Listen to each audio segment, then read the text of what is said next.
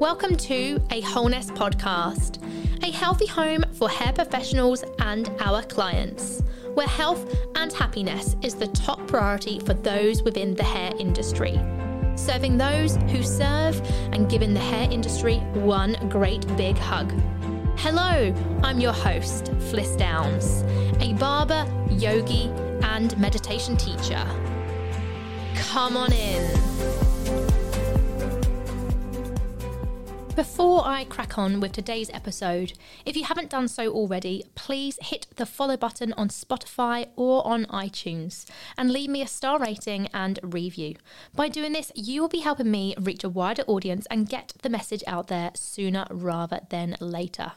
I'd also like to mention that this podcast is proudly sponsored by Earth and Soul Pizza. If you are local to or travelling through Bairnsdale, use my promo code LOVEFLISS. That's L O V E F L I S S. And get yourself a free large pizza when you buy one. With locally sourced produce and food exceptionally made by the team at Earth and Soul Pizza, in recent years, I have truly begun to learn about the LGBTQ plus community space and terminologies. More so, whilst I lived in Bristol with my brother Ryan, and I got to know his group of friends. For many of you who don't know me so well, my brother is my absolute rock, and he's my one person I couldn't do life without. If anything, he's been the person without knowing who has been the only one to keep me going in my dark days of depression and not wanting to be alive. I share this because poor mental health is a topic that has been in my life since my mid teens, and to express the deep love I have for my brother. I get choked up when I think and talk about him at times. I also bring this up because my brother is the founder of Ryan Builds Wheels, which he proudly promotes as a queer bicycle wheel building business. Being among the scene of the LGBTQ plus community is nothing new to me. I remember when a good friend of mine nearly 10 years ago told me that she was in fact a lesbian, but she just got with guys because she wanted to feel included and not judged. Hearing her words and from others on my journey cuts my heart deep. To know and think people are not feeling included, judged, and they can't be themselves is upsetting to me. I express this because, believe it or not, I've too experienced moments in my life where I have felt judged, been bullied, not felt I could be 100% myself around a group of people, and that feeling is not nice. It's horrendous and hideous. And I thought, whilst recording this episode, if I have experienced this, then what on earth have the people who are in the LGBTQ plus community experienced themselves. On this week's episode, I welcome LGBTQ plus activist and barber Carol Black. We have been sending voice notes to one another for numerous of months now, and we've shared snippets of our realities with her being in the UK and me being in Australia. From a young age, Carol knew exactly who she was and who she wanted to be, but along came society's norms and expectations for how a young girl should present herself. When she was young, she was nothing shy of wanting short hair. She chopped her hair off in fifth grade, making her feel empowered and presenting herself as truth. This conversation between Carol and I showcases the challenges of which the LGBTQ community can and have experienced.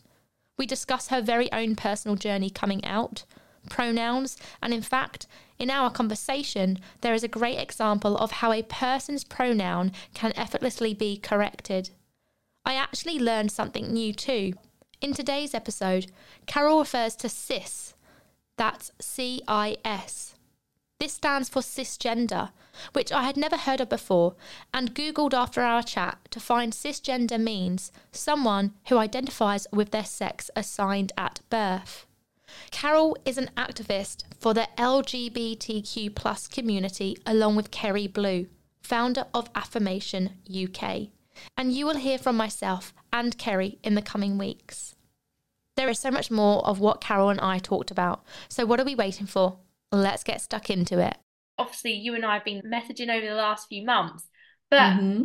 we've not yet dabbled into your story in the industry, being in the LGBTQ plus space. So where is a good place to start from from your perspective where do you feel you can start your story from so i used to originally want to be a tattoo artist and that was my main focus i've always been a creative Uh, I've done different things with art, conceptual art mainly, uh, photography, videography, a bit of graphic design and stuff as well. So tattooing was has always been like a passion of mine, as you could probably tell with how covered I actually am. Yes. Uh, so basically, I was aiming towards that. I was studying at college. I went to art school, and um, uh, while I was doing that, I was also working a part time job in retail. Mm-hmm. I don't know if you have heard of Primark. Yes, of course. Yeah, so you know it is a it is a place, and it is not not so great to work for. I have to yeah, say, but any I could imagine.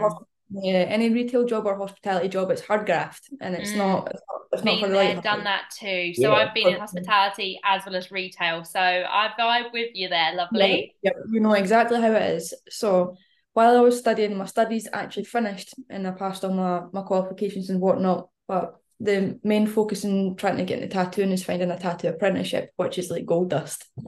Right. So I kept working on my portfolio, but there's limited space for apprenticeships to open up. And just it basically just wasn't happening for me. So I got really depressed just working in Primark. So I was like, I need to, I need to make a change in my life. So I decided to go back to studying and it was just it was really off a whim. I looked through the college perspective and I uh, went through the creative industries department, mm-hmm. and I mm-hmm. seen it was barbering. There was an option, and with me, I've always done things with my hair. I've not been scared to do anything different. Mm-hmm. Um, there's a, a, actually a story I was telling my client the other day, uh, talking about how short hair can make you feel like you can step into your power with your hair. Right. So I was in primary four and I remember asking my mum, so I used to run around with all the boys at school playing football and they all had short hair. And I wanted to look like them because that's who I associated with. Yeah. So I remember going to my mum and I was like, Mum, I want to cut all my hair off. And she's like, Oh, I don't know about that. Um, and then she had made kicked up a little bit of fuss about it, but I was like really persistent by asking this. I really want my hair short, Mum. How old was you at this point? primary four, I'd have been really, really young. I can't, I can't remember exactly what age, but I would have been, you know, probably like, I don't know, six or seven, maybe slightly. Yeah, right, okay. Mm. Uh, and then my mum basically turned around to me and she was like, right, I'm going to make you a deal. And I said, okay, perfect. And she was like, if you wait until you go into primary five, I'll let you cut your hair off. So a year later, I'm going into primary five. There we go. I've cut all my hair off. So it started from a very very young age. I knew exactly who I was and who I wanted to be. Yeah. Um.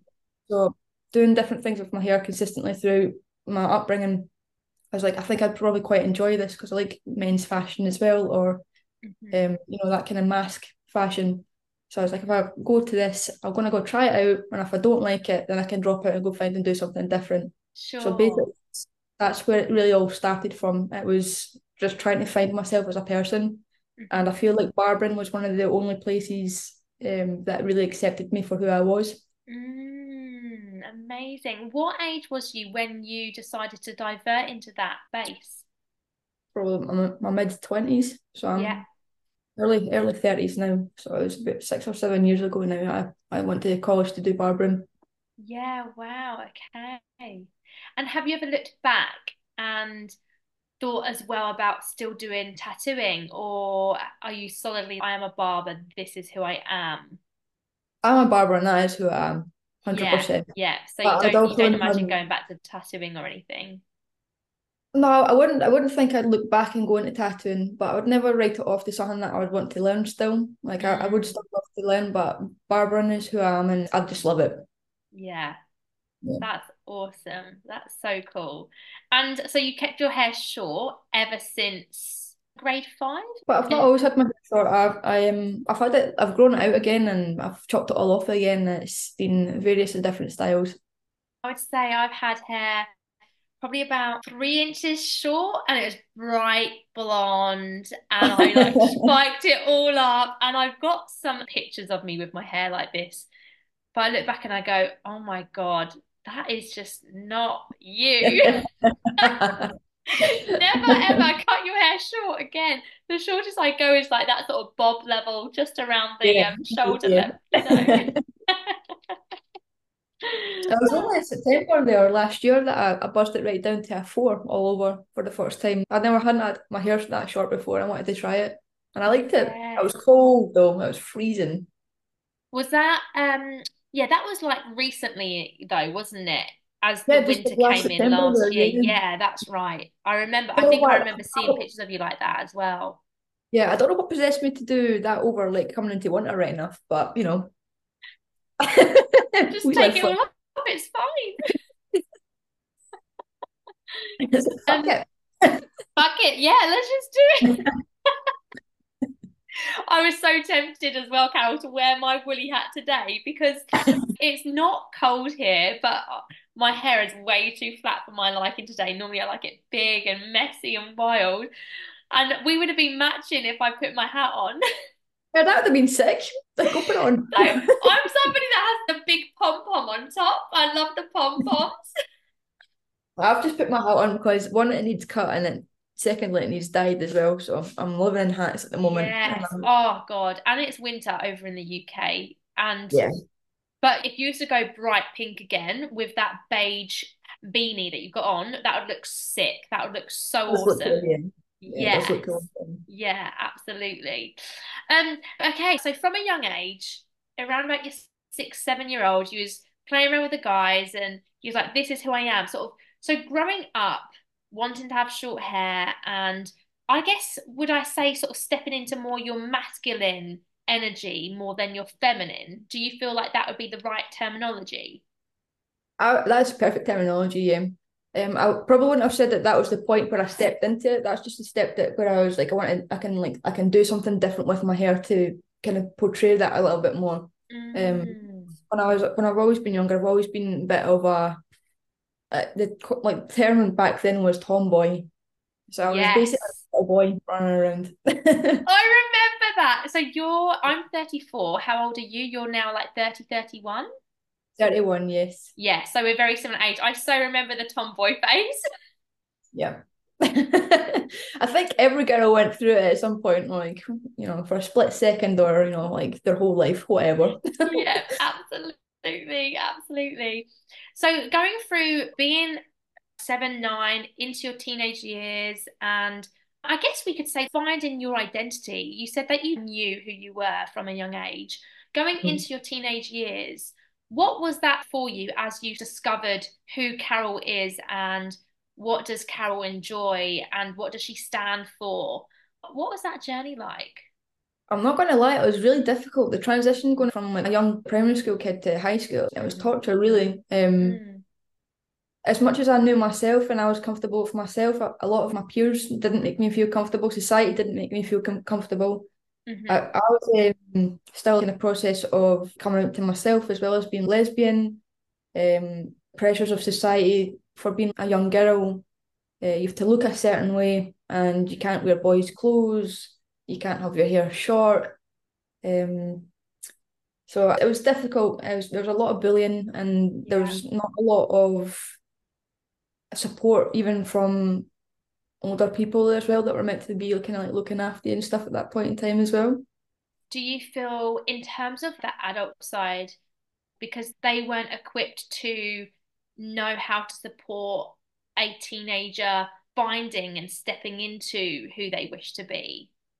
Probably that looking back on it now, also I didn't understand it then, but definitely Yeah. now society the way it was back then, um, a lot has changed since then.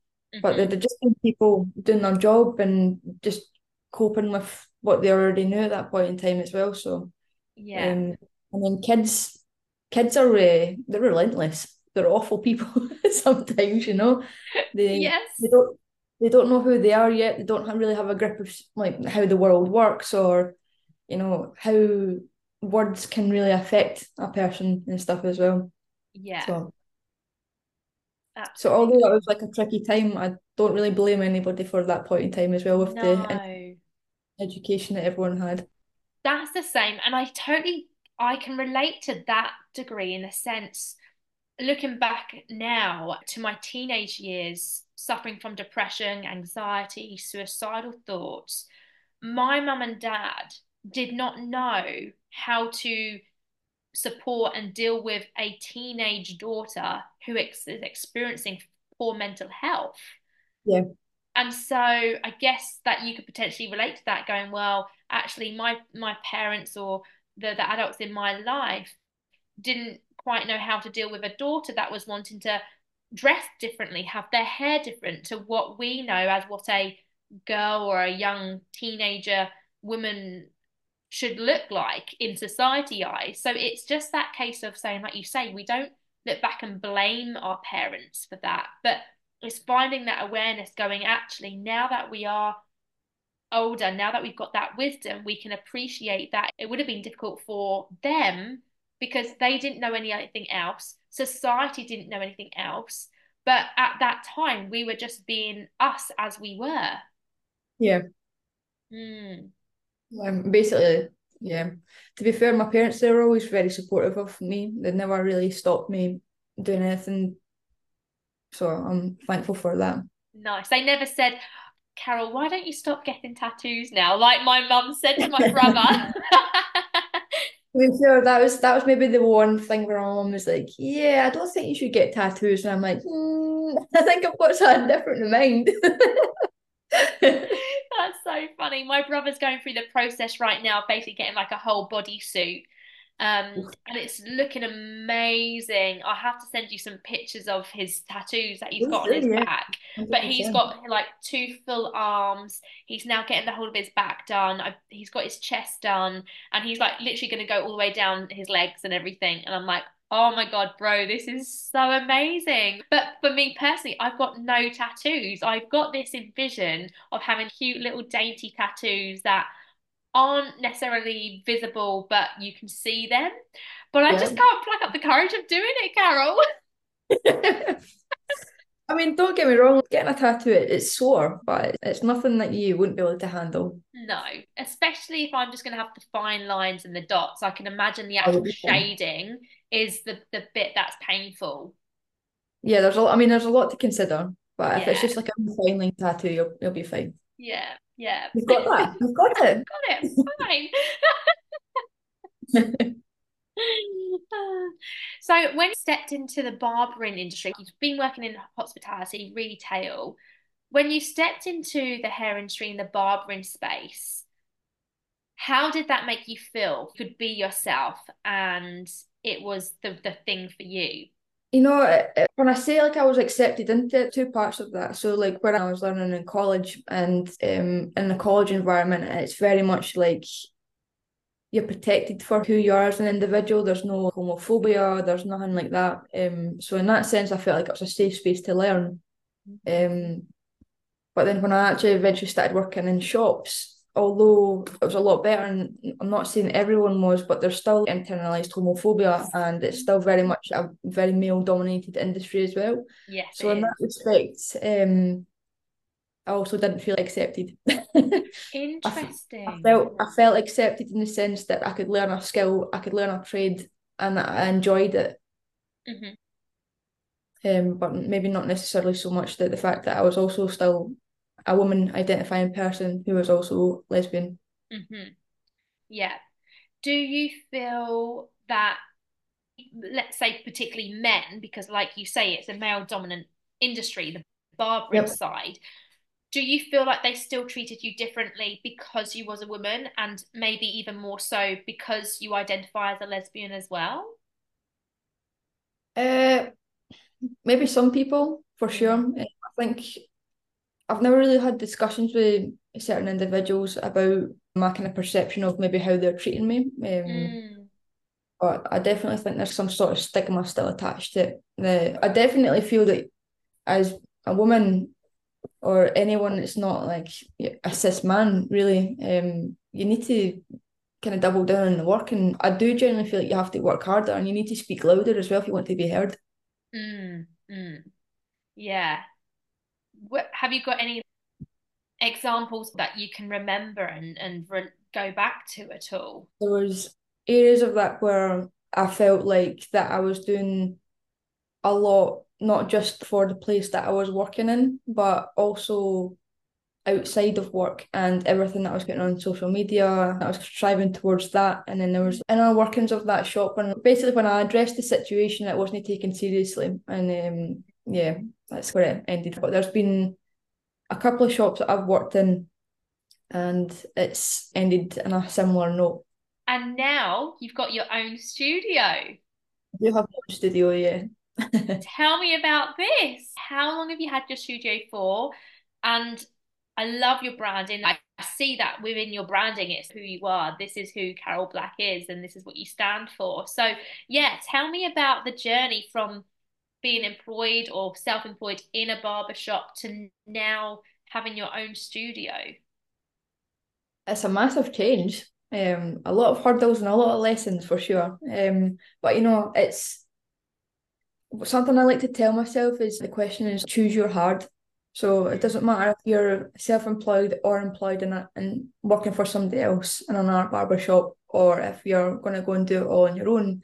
Each have dif- different things that it's going to be tricky and it's going to be hard to navigate. But it depends on what you're willing to handle and what kind of suits you in your kind of life as well. So I've had my studio um, for just actually about a year now, coming on yeah. a year. I've already been able to expand it.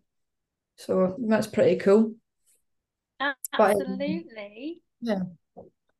One, my plan was always to have my own space when I started cutting here. I think I've always wanted to have my own space and just do my own thing. Um, obviously very grateful for every opportunity that anyone's ever gave me to get to the point where I am. Um, Completely. But yeah, yeah. So is it just you in your studio? It was for the past year, but just as I said there, I've managed to expand it. So I now have my um, my partner Marlena, and um, she has a nail studio inside the shop, and I've been training my apprentice um for the past year as well, and I've now been able to give him a space to work as well.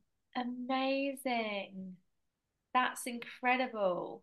Yeah, so I'm, I'm pretty I'm pretty happy with that. Yeah, well done, love. Absolutely. It's oh god, I can guess as you say, choose your hard.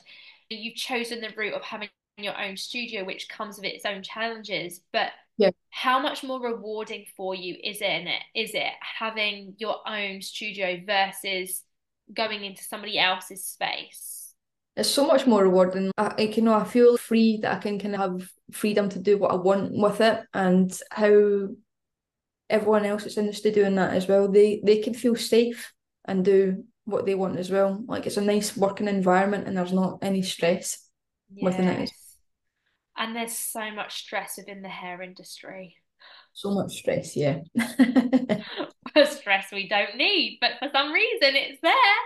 Yeah, exactly that's why we have conversations like this though so we can talk about it and hopefully it'll um it'll perk up some ears and maybe potentially inspire people to change the way that the thing is going at the moment so. Yeah absolutely. And you've obviously been involved with keri keri yeah. blue. Keri is a legend. She is absolutely. And i briefly touched base with her. Stop you there, sorry. It's keri's pronouns are they them. Just they and them Thank you for correcting me. Thank you. Yeah, I would have connected with Keri during lockdown days, I would say. And I went on to do one of their courses with, I can't remember the other person's name that they was doing it with, but it was talking about how we as a hair professional can interact, communicate and make somebody who is within the LGBTQ plus community feel safe and secure and seen in our chairs. And from what I'm understanding, you started with Keri. You also um, dived into teaching that as well. Have I got that correct? Yeah, so um, I've been to a couple of things with Keri. It was human first originally. It's now been changed to affirmation. But uh, yeah, I've, I've been doing a wee bit of that. We're focusing on that going forward this year. I've now been taking on it and we're trying to make plans for what we're going to tackle this year and continue teaching. Amazing. Is Keri in in the same location as you? Whereabouts are they? Keri is in Manchester, so it's a little moment away from myself, but the kind of premises of is um Keri would handle the southern part of the UK and I'd handle the north in regards to teaching and stuff. So and then obviously when we've got any events and whatnot, we'll just tie together and then be a little working force. Yes. Is it just you two at the moment in time under affirmation? Yeah, currently at the moment, yeah. And we've got uh, got a couple of people helping in the background and stuff like that, but uh, mm-hmm. we'll announce that out at some point as well. I'll let Keri yeah. deal with all that kind of stuff. and was you on stage cutting hair somewheres last year? I was uh, I was doing an education day with VTCT last year. Uh, Keri was at Modern Barber Awards last year and did a presentation and stuff on stage. I actually was meant to be there with Keri, uh, but I ended up get, getting COVID, so I was quite unwell, so I had to miss that one. Yeah. Oh, and how's it been for you stepping into that role to to speak on behalf of the LGBTQ plus community within the hair industry? It's a big role. It's, a lot of people are listening, so it's you need to be brave enough to be able to talk about that kind of thing, and I also understand that although you may be educating people, you're also going to be irritating people, and you're going to have to understand that you're probably going to experience some backlash, and it's not always going to be positive. Mm. So, um, I think anyone that's in a position where they feel like they're strong enough to talk about this kind of thing publicly, they're very brave individuals. Mm. And I highly respect them. You need to have some sort of head strength about you to be able to talk about this. Yeah. Have you noticed more the latter, that there is sort of the backlash more than the support and the encouragement, or or the other way around? At the moment, I feel like with my own personal experience, it's been quite neutral. People are open to have a conversation or even just to listen. Um, I've not necessarily had a lot of negative backlash towards myself, but I know that will happen at some point. But mm. uh, I know Keri has unfortunately experienced a lot of negative backlash, but I, well as well as a lot of positive stuff. But Keri's really taken a lot of stuff on the chin, but they've also been in the public eye a lot longer than I have in regards to this. So but Keri yeah. is a legend and um, they're super strong and I'm super proud of them as well. Yeah, nice. Is there anything particular through that journey stepping in to that role you yourself has found challenging or something that you found that's come really easy to you that you feel that's making you really know that this is the ground that you want to stand in and promote and support and be a voice of it I think what's really kind of inspiring me to do it is the fact that I'm going to be inspiring other people. So people that have been in a situation like what I've experienced growing up, they don't need to be dealing with that anymore. Mm-hmm. Um, being able to educate people that it's okay to be who you are, and it's okay to ask questions. You don't need to be scared, and mm-hmm. if you are scared, you just need to find the right avenue and ask questions, and then ask for help. A big thing for me actually is that a lot of my own friends and my clients as well, they feel super comfortable coming to me and asking me questions about myself, but also asking questions about the LGBT community and stuff as well, because they've not always felt like they've had a safe space to ask questions because some of them don't have the right terminology. So therefore, in a cancel culture world, it's tricky to navigate that as well. So there are people out there that want to know more, but they're just too scared to ask. Mm. So being able to provide a safe space for cis people to ask uh, questions and they may use the wrong terminology but as long as you've gave them that understanding that you can use that and if any words that you're saying I will correct it for you then we'll just move past that.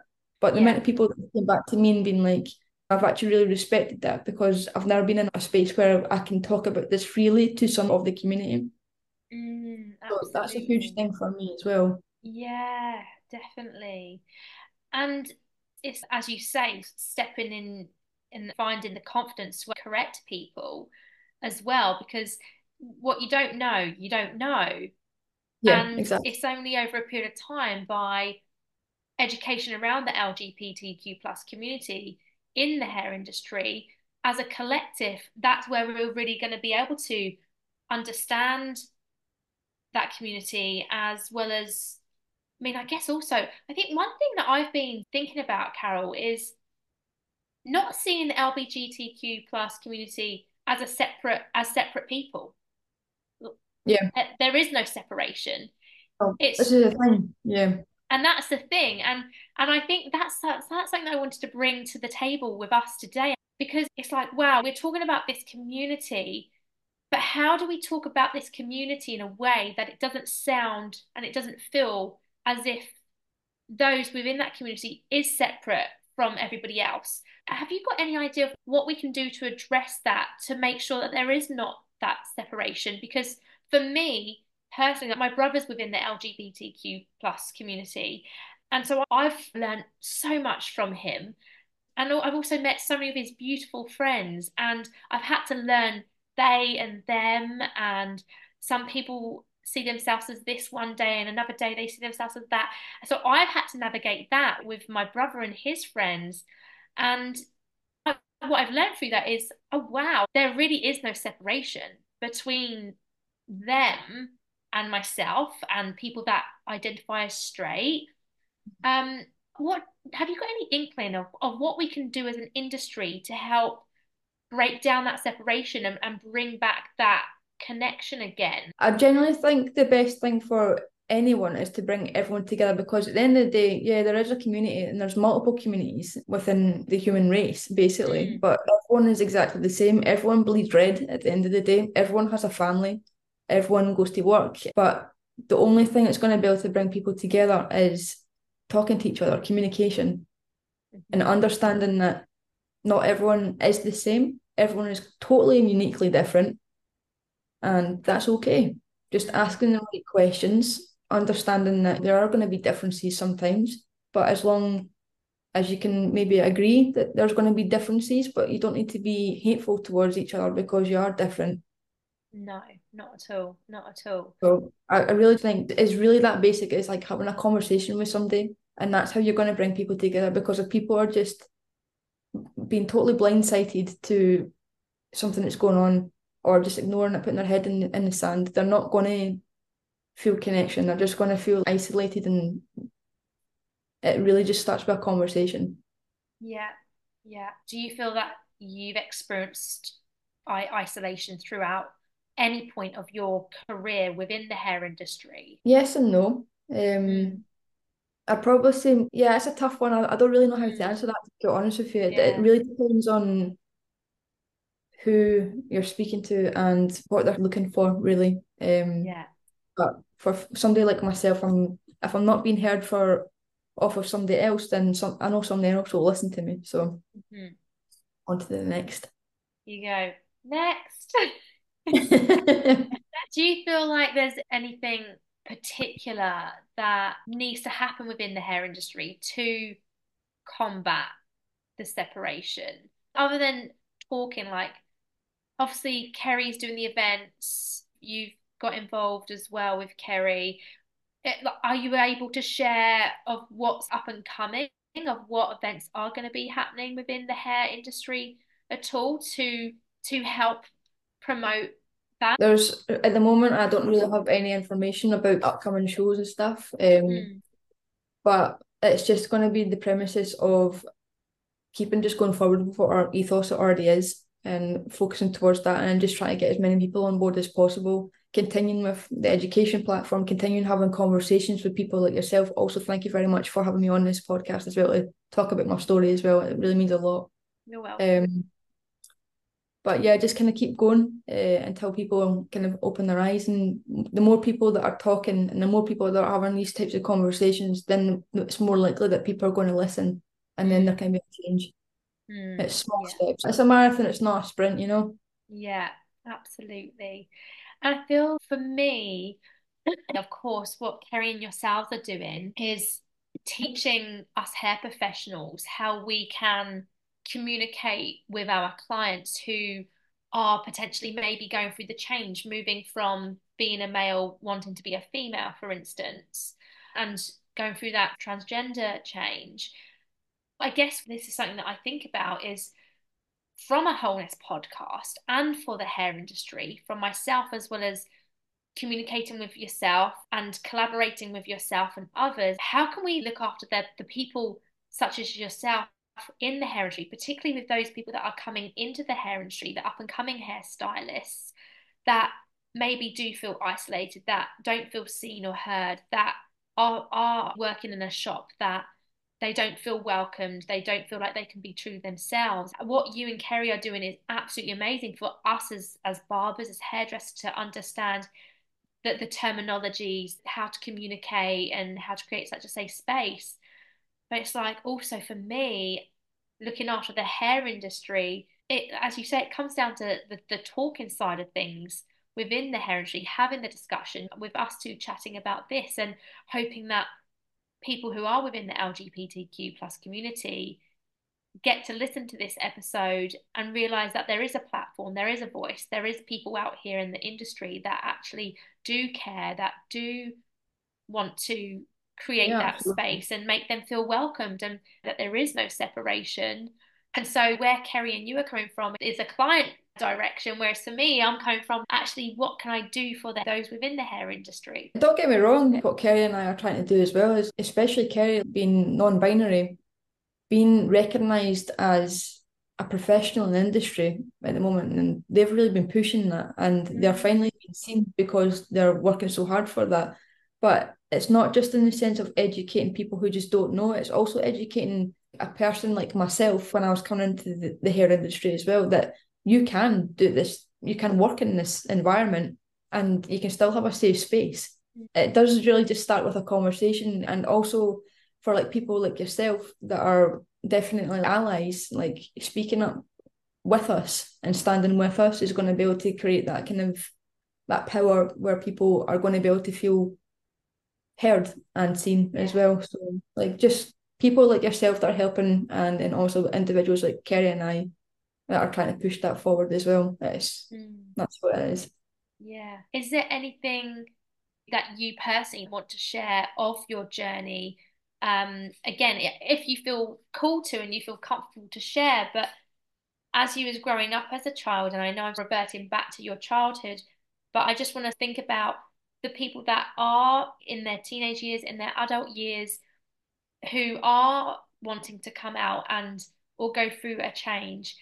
What was your journey like from being a child into your teenage years and then coming out as a lesbian? Was that, I'm not going to say was that easy, but I guess what I'm wanting to understand is what was that like for you? Because I feel if somebody else is listening to this episode who is wanting to come out as gay or lesbian or saying they are, non binary, it would be amazing for somebody to hear a story from somebody such as yourself and feel they're being seen and heard and can relate. So, if you would be comfortable to and wish to share that, I'd love to hear your story. Coming out was really difficult. You need to know that you've got at least one person as a safe space to come out to if you're willing to do that and you need to understand that like not everyone's family is going to accept that. Um i know a lot of people that have come out to their family and they've been kicked out and they don't speak anymore.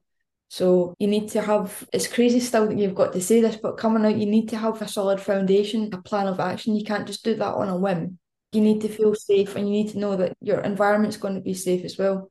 So as long as you've got somebody you can talk to, at least one friend or a family member, um, and then also like being able to maybe reach out to people like myself. Like if anyone's struggling with that kind of thing or looking for a bit of reassurance or whatever, my inbox is always open for that um, because it is a really difficult and it's tricky to navigate as well because everyone's story is so uniquely different.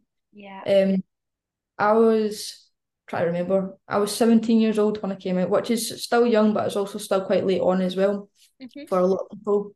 Um, but I was very lucky in the sense that my mum, uh, she was very accepting of that, and so was my dad.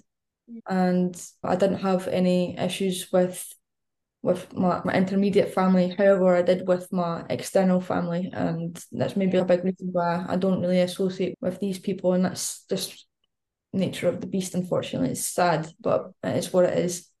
Um, but school and stuff that was not fun people don't understand people think you're different you're automatically excluded i can't say what what school's like now for these days um yeah now that we're old no we're not old yeah, i still feel old. really young i feel like i'm 25 still carol and i'm 35 in april I still remember the days coming home and going on your computer to jump on MSN and talk to your pals. you know what I mean? oh dear, what happened? I know, and now we've got TikTok and Snapchat, and what's the next app that's going to come out? I don't know. Please, no more.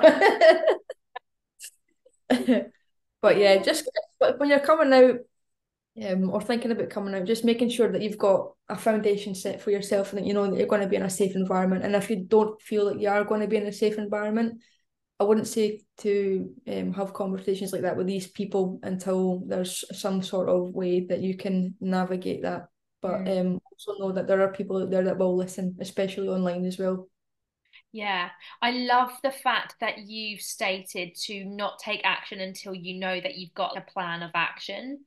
And that's something that I wouldn't have even thought about, to be honest, Carol.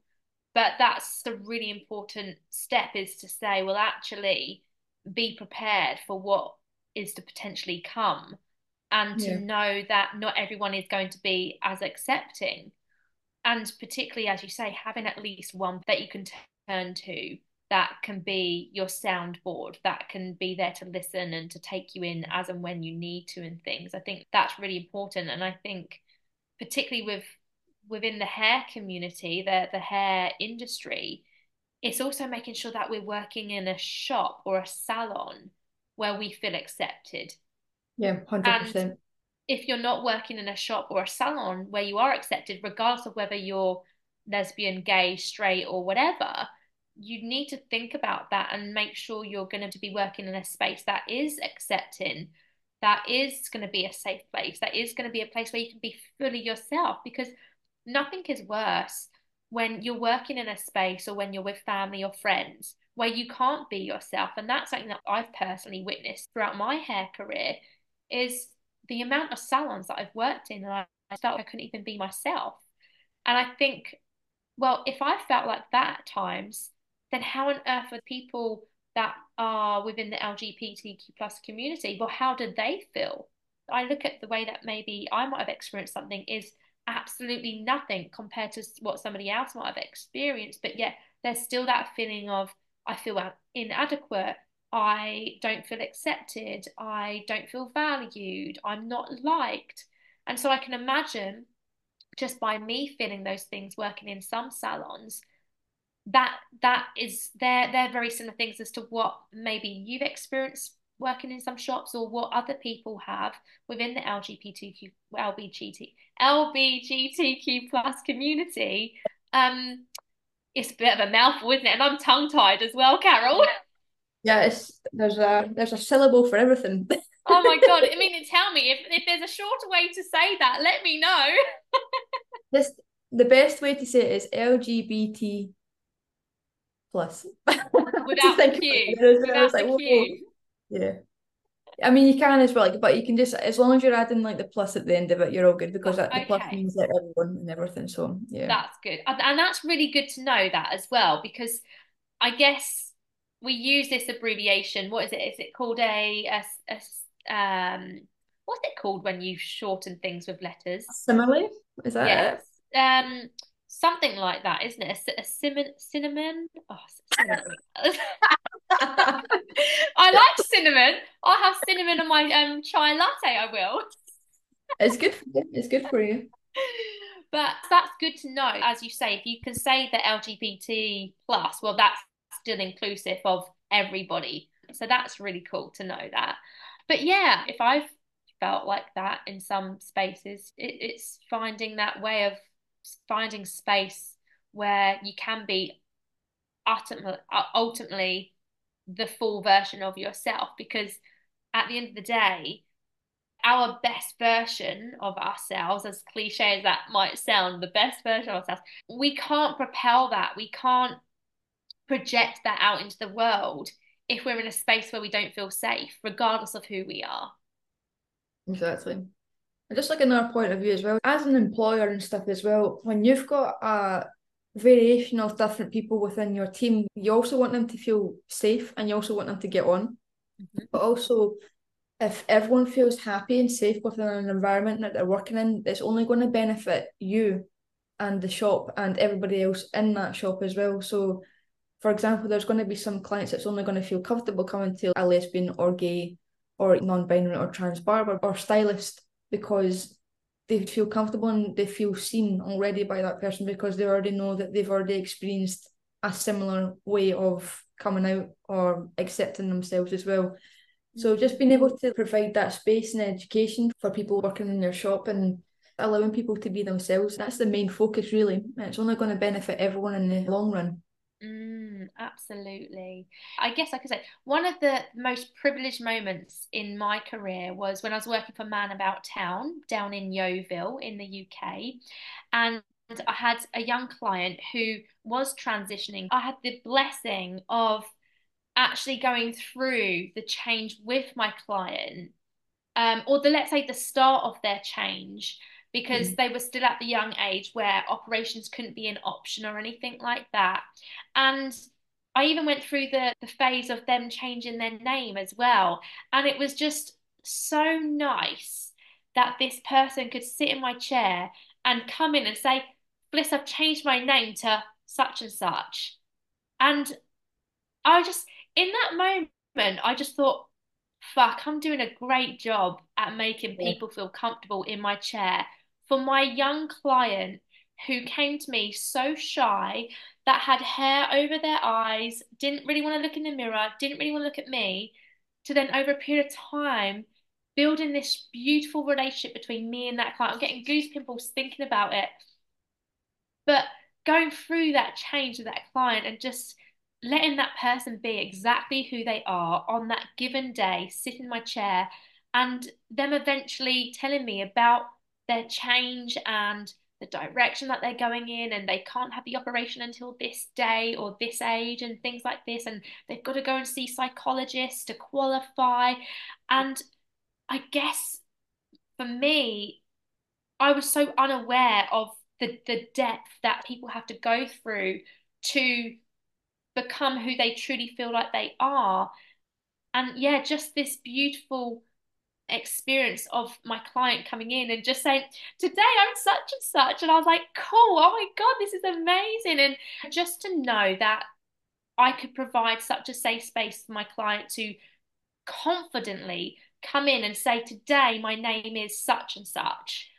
I just think that's such an achievement. And if all of us within the hair industry could create a space like that, I mean, how beautiful could that be? You know, because I, I where so many clients have gone into a barber or a stylist, a salon, a barber shop, and and really not felt like they can say or express that, and they feel like that they might not be able to speak or might not be able to look in the mirror as such. So just having that moment with my client and, and going through the journey was just such a blessing. And I would love every hair professional to experience that at some point in their career to really appreciate what that community has to go through and to see the change and actually this person being in self confidence, self esteem, and giving them the gift to be able to come in a chair and just say it how it is rather than hiding. Yeah, well done to you for that by the way. That's that's i love that wee story. It's nice hearing that kind of stuff that you know people like yourself that are providing that safe space for your clientele as well. It's huge. Yeah.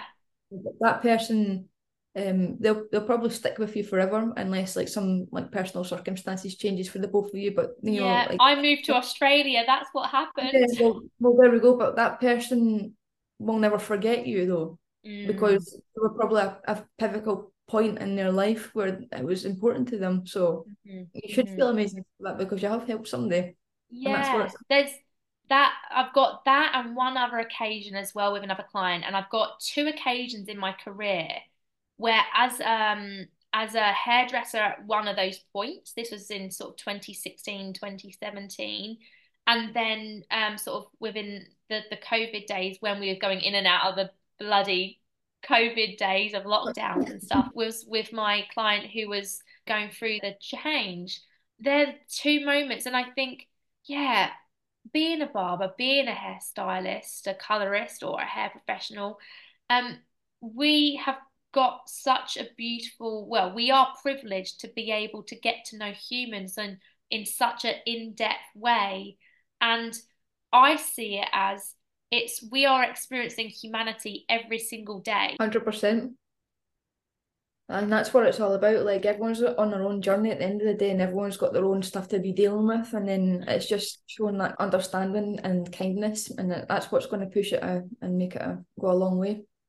Absolutely, my lovely. Absolutely. Is there anything that you would like to add, Carol? Anything more that you'd like to share? Or I know that you said that if anybody's listening to this and they feel like they would like to reach out to you, they can reach out to you. Would that be best via your Instagram account or an email?